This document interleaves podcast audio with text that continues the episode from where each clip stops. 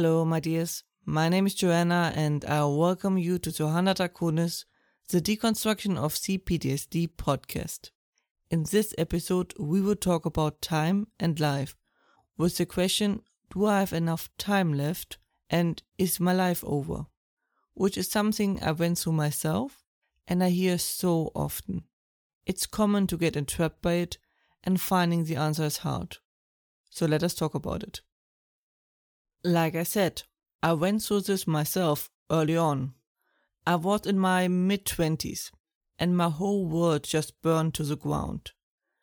While my former friends were studying and building up their life, mine was just in this downward spiral, one of my lowest points. I had to burn through my money reserves, my health kept getting worse, I was losing everyone and attacked non-stop for not being healed yet. I had no idea where I wanted to go, and everything just seemed to glide out of my hands like sand. So I told my father, My life is half over and I have nothing. And when I finally get better, it will be too late. My life is a failure. My father was silent for a moment and then said, If your life is half over, then I'm long dead. He was over 30 when I was born, and then continued, Look at me. Tell me what you want to do that I can do. And he was right, and got me thinking. Why did I believe my life would be over and worthless? What was I trying so hard to do that I was running out of time? It showed me the way we first talk about why do we feel like we're running out of time. Then is it too late for me? Then what is lost? And then where are we running? So why do we feel like we're running out of time? The short answer is because we believe we do. Except for childbirthing, there are almost no deadlines in life. The speed run of life is 20s married and then children and then what? Oft midlife crisis. For the same reason I mentioned above, likely.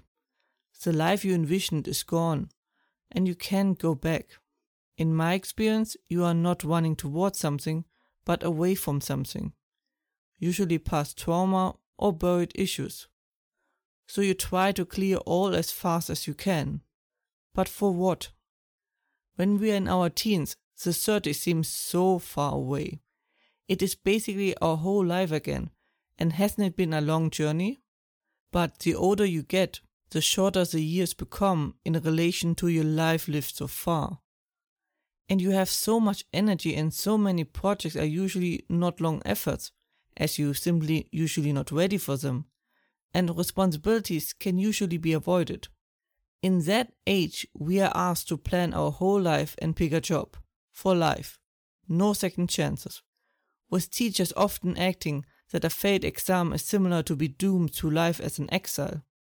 So we build this life in our heads and try to be adults, when before we often weren't even trusted enough to do basic tasks. Then we start running and are too busy to notice where. And then you notice the years passing by faster and faster, and you feel the time running through your fingers more and more and you wonder, is it too late for me? This applies especially to those who got a late diagnosis and wonder if they should deal with it. Is it worth this late in life to put in the effort? It is heartbreaking to hear people looking back at their life and realizing how the underlying trauma poisoned their life and affected them. Is it too late?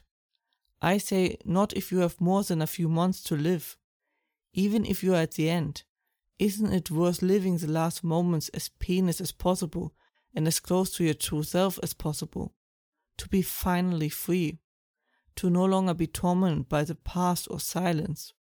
Finding healthy people you can find warmth and comfort in.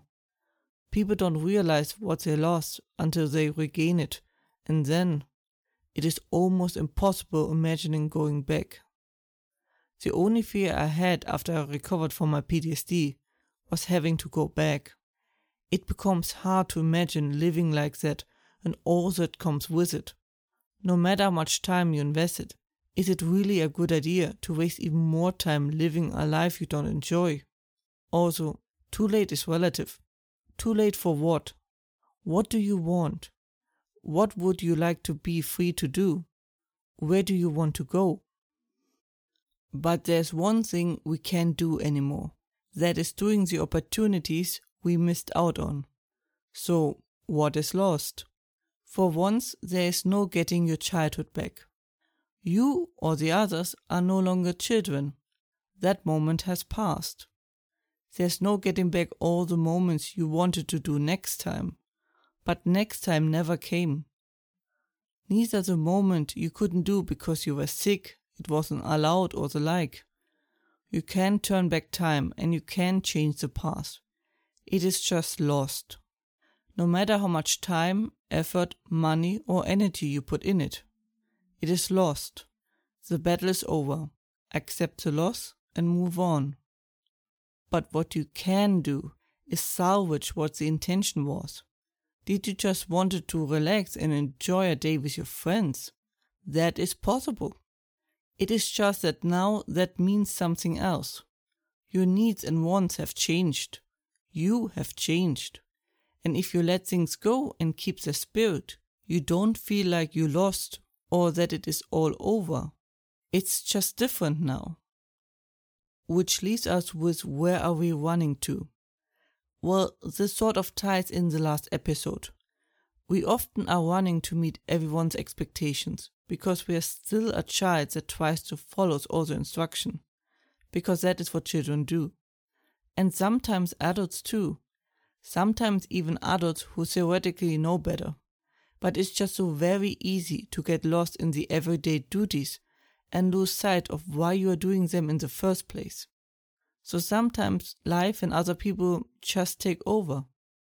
Last episode, we talked about this importance of taking charge of your own life and its direction. That is what midlife crises are often about. Where am I running to?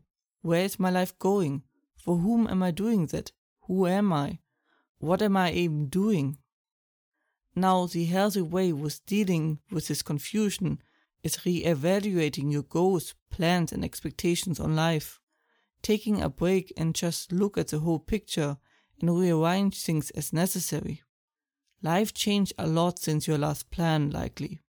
So plan a new life. A life that is worth living for.